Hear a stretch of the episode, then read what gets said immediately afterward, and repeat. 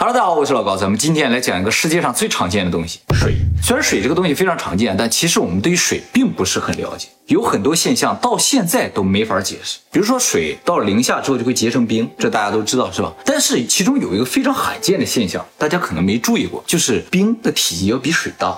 通常啊，气体变成液体，液体变成固体，体积会不断的减小，也就是说密度会不断的增大。但是水和其他的东西不一样。它从液体变成固体的时候，体积反而增大了，密度变小了，所以冰会浮在水上。也正因为水有这么一个属性啊，才挽救了我们世界上所有的生命。为什么这么说呢？就是我说以前地球经历过很多次的冰河期，对不对？冰河期的时候，就地球变得很冷，整个地球变成一个冰球。为什么所有动物没有被冻死？就是因为啊，它一变冷了之后啊，地球表面的水就立刻结冰了，然后形成一个冰壳，而这个冰壳呢，就阻隔了外面的冷空气。和里边的水，让水的温度不会继续降低，而且阳光又可以通过冰照到水里边，就能保证里边是暖和的。海洋生物、河里的生物，它就可以继续活在里面。所以冰啊，救了我们的命啊！如果冰比水重，一结冰咵就沉到水底下了，一结冰咵沉到水底下，那水就完全结成冰了。嗯，那所有东西都被冻在里边了之后，没吃没喝就饿死了。而且水这个东西的结冰点啊是不固定，通常的水啊零度就结冰了。但是啊，如果慢慢的冷冻，水不是在零度结冰，是比零度更低，哎，也就是说零下十度、零下二十度都可能有水，哎，这些水呢叫过冷水啊。目前就是慢慢冷冻的极限是零下四十八度，哇，也就是说到零下四十八度以前都有可能有液体类水的存在，只有到这个零下四十八度之后，它就一定会结成冰，啊，跟你快慢已经没有关系，哎，究竟为什么会这样不知道。而且呢，在零下结出的这些冰啊，和一般的冰是不一样的。这些冰看上去是冰，但其实里边的分子结构是混乱的。通常固体的这个分子结构啊是非常有序的，所以从定义上来说，它们不属于固体，属于液体。但是表面上看上去又是固体，所以它们究竟是固体还是液体，到现在在科学界都没有定论。而且瑞典的斯德哥尔摩大学还做了一项研究，发现啊，水其实是由两种液体组成，这两种液体都不是水，是什么不知道，分离不出来。这就让我想起了这个一万五千年前地球原先的水和月球的水的那种感觉，有可能就是这两种东西掺在一起形成。还有呢，就是二零一七年的时候，英国的牛津大学做了一项研究，发现啊，水在四十度到六十度之间会发生质的变化，也就是说，四十度以下的水和六十度以上的水不是一种东西。而且呢，还有一个非常神奇的现象，大家一定听说过，就说这个世界上没有两片完全相同的雪花。嗯，这个事情是怎么知道的呢？就是这个世界上最早研究雪花的人，这个人啊，是一个你喜欢的人，就是除了法拉利的另一个人，宾利啊，威尔逊·宾利啊。他出生在一八六五年，他十五岁的时候呢，家里给他买了个显微镜，他第一次在显微镜里看到雪花的时候，就被他深深吸引。从此之后，直到他死去五十一年，他总共给雪花拍了五千三百多张照片，没有发现相同的雪花。一八七几年的时候，那个相机很复杂的，照张相老困难了，他居然能够通过显微镜给雪花照相，非常的厉害。不是就非常的有钱？嗯，他是一个农民的孩子。啊，可能那个时候农民特别有钱，反正他这一辈子什么都没干，也没结婚。就研究雪花的，被深深吸引。他发现这五千多张没有重复之后啊，就出了本书，就说完全不同的雪花。嗯，这个事情才第一次被科学界注意到，说啊，原来雪花都不一样。在那之前，人们都没注意到这个问题啊。总之啊，水就是一个非常神奇、属性不确定的这么个东西。那么地球上水从哪来的？这也是一个未解之谜。现在学术界分为两派，一派人认为。地球自带水，就是地球生成的时候，它自己就有水。为什么呢？因为我们以前说那个生命起源的时候，说地球一出来的时候，可能就已经有生命了，而生命需要水，所以很有可能地球一生成的时候自己就带水。这个地方又和地球生成的可能性产生了矛盾。地球目前认为是怎么生成，就是太阳系产生了一个巨大的爆炸，然后就生成了现在所有的行星。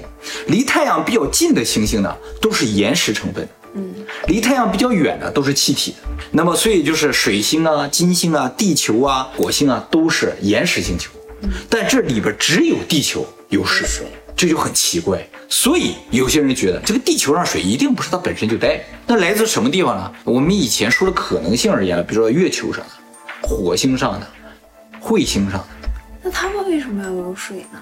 对啊，他们水从哪来的呢？是不是？哎，这也不知道了。所以到现在为止，地球上水从哪来的完全不知道。那也不排除有人故意运过来，对呀，是不是啊？这种呢叫不是自然现象了啊。你不觉得人的存在就是非自然现象？为什么要生孩子呢？我曾经想过这个问题，就是说，如果人类决定不生孩子了，人类理论上就会灭绝。那如果未来人存在，时间机器存在，他们一定会来阻止这件事情，对不对？因为他不阻止这件事情，就没有他们的存在。我们想要证明有没有未来人，有没有时间机器的唯一方法，就是制造一个可能毁灭人类的这么一个场景。他们才会出现，所以你现在不要孩子，就是为了这个，你尽自己的绵薄之力。对自己一份力量。如果人类真的灭绝了，就说明真的没有时间机器。那为什么没有人去拯救恐龙呀？也就是说，是恐龙它没有未来是我们的未来人回来把恐龙灭了。啊，这可能性也是有的。那么，虽然我们现代人对水啊完全不了解，但是古代人似乎比我们了解很多。这个呢是墨西哥非常有名的一个遗迹，叫图拉遗迹。据考古学家判断啊，这个遗迹呢是距今一千年前一伙叫做托尔特克人建造的。库尔特克在当地语言里是能工巧匠的意思。这个图拉遗迹所在的地方被称作众神之地，就是说以前神都住在这儿。这个遗迹中间啊有几个半截的金字塔，其中最有名的一个呢叫做金字塔壁。这个金字塔壁上面啊站了四个神像，高四米。最神奇的呢就是这个四个神像手里拿的东西，每个人手里拿了把枪。还是这种的枪啊，对对对，当地人说这是四个亚特兰蒂斯战士，他们手里拿着这个东西真的是枪，而且能发出激光。那么作为战士呢，他们手里拿的应该是武器，但是这种武器在当时的这个时代背景下应该是不存在。而且哈、我发现了，如果你真的把这个东西看成枪，他们身上这个打扮啊就显得很合理。耳朵上还戴着蓝牙的耳机，然后胸前呢还有一个防弹的牌子，等等吧啊。那么为了了解他们手里拿这个东西，我们就要需要了解一下这个金字塔是来干什么的。这个金字塔在当地人的传说中啊叫做晨星神殿。那么这个晨星呢，就是南美阿兹特克神话中的一个神，这个神呢叫做科查尔克亚特尔，又叫做羽蛇神，羽蛇，就是身上长羽毛，下面是蛇身的这么一个神。这不是龙吗？对呀、就跟咱这龙长一样啊。那莫非亚特兰蒂斯和阿努纳奇都是龙？有可能。这个阿兹特克神话特别有意思啊。他说这个地方原先有一个自己的神，就是他们创世神，叫做特斯卡特利布卡。通常神话故事当中，这个创世神都是好的。嗯，他们这个神话里这个神是个邪恶的神，这个神控制人类，让他们拼命干活，然后他们生活在水火之中。直到有一天呢，从海上来了一伙神，这伙神就是羽蛇神。这帮人来了之后呢，就解救当地人，于是呢，就和原先的他们那个特斯卡神呢发生了战争，打了半天吧，没分出胜负来。羽蛇神呢就说了，我们不打了，我们要离开这个地方。但是在离开之前呢，他向当地的老百姓表示，我们一定会再回来，来拯救你。于是就离开。后来这个当地老百姓就是为了纪念这个羽蛇神，建了这么个神殿。这上面这四个战士就是羽蛇神这伙人里边他们战士的形象。可是他们不是蛇尾啊。他们带头的那个人是个蛇尾。哦，那么当地人就说啊，他们手里拿这个武器哈、以水作为能源，发出光线。这个光线啊可以打仗啊，还可以切割石头，还能融化石头。这个事情啊不是当地人瞎说的。在这个遗迹旁边发现了一个浮雕，这个浮雕上画了一小人，这个小人就是那个神像上那个人。他手里拿着这个东西，对着墙壁在这切。其实说到这儿啊，大家回想一下，金字塔那二百三十万块石头，大家有没有想过它是怎么切割出来的？我们一直在讨论它是怎么垒起来的。当你想到这个东西要怎么切，似乎这个工作量更大，每一块都两三吨重啊。嗯，如果当时埃及三万人的话，每个人至少切个七十块，对不对？两三吨重，一个人切七十块。大家现在看到金字塔那个石头啊，好像看上去不是很平整，原先一定是很平整，现在只是风化造成它现在这个样子。不平整，它垒不了那么高啊。还有普马盆骨。对，那个石头怎么切出来的？似乎有了答案。而且大家注意，啊，当地人特别强调，这个东西是以水为能源，能发出光线，不是高压水枪，而是水力激光枪。而且不仅能够切割石头，还能融化石头。能融化石头就意味着什么？能够冶金，就是能够从矿石中提取金属。你看图坦卡门那个墓里边，有多少黄金的饰品？他那一面罩多少黄金？很多考古学家就说，以当时的冶金能力，不可能冶出这么多黄金来。有可能他们就是用这把枪或者类似的东西提炼出这么多黄金的。还有阿努纳奇当时来地球采金，他不可能把金矿石搬走啊，他一定把金矿石炼成金块之后把金块拿走，就一定会把冶金的技术交给地球人。这伙人我们刚才说了，很有可能就是阿努纳奇，他这把枪用了冶金，这不就对上了吗？问题是什么？就是这把枪是以什么为能源？水吗？啊，对对对。那么水是否蕴含这么巨大的能量呢？这就和我们以前挖的一个大坑联系上，就是通古斯大爆炸最后留下那个坑。通古斯大爆炸这个事情，就是说在还没有核弹的年代，苏联那个地方发生了个超巨大的爆炸，那个爆炸的威力相当于广岛原子弹的一千倍，而且这个爆炸还不能有核辐射，因为在当地没有发现核辐射，而且它没有陨石坑嘛。所以一定不是陨石砸的。究竟什么东西爆炸能产生这么大的威力呢？嗯，哎，很有可能就是水爆炸产生。我们现在认为核弹的爆炸的能量是来自于铀的这个裂变反应，但其实这个爆炸的威力很有可能不来自于这个铀，而来自于水。就是说啊，在某种特定的条件之下，比如说极端的高温之下，氢氧键就会断裂，生成氢气和氧气。氢气、氧气在高温下就会被点燃，就会又变成水。水又在高温之下又生成氢气和氧气，氧气又被点燃，又生成水，这两个过程都放出热量，就会造成这个循环不断的进行下去，无限的循环，直到体积不断扩大，温度不断降低，不足以再让水生成氢气和氧气为止，水就稳定下来。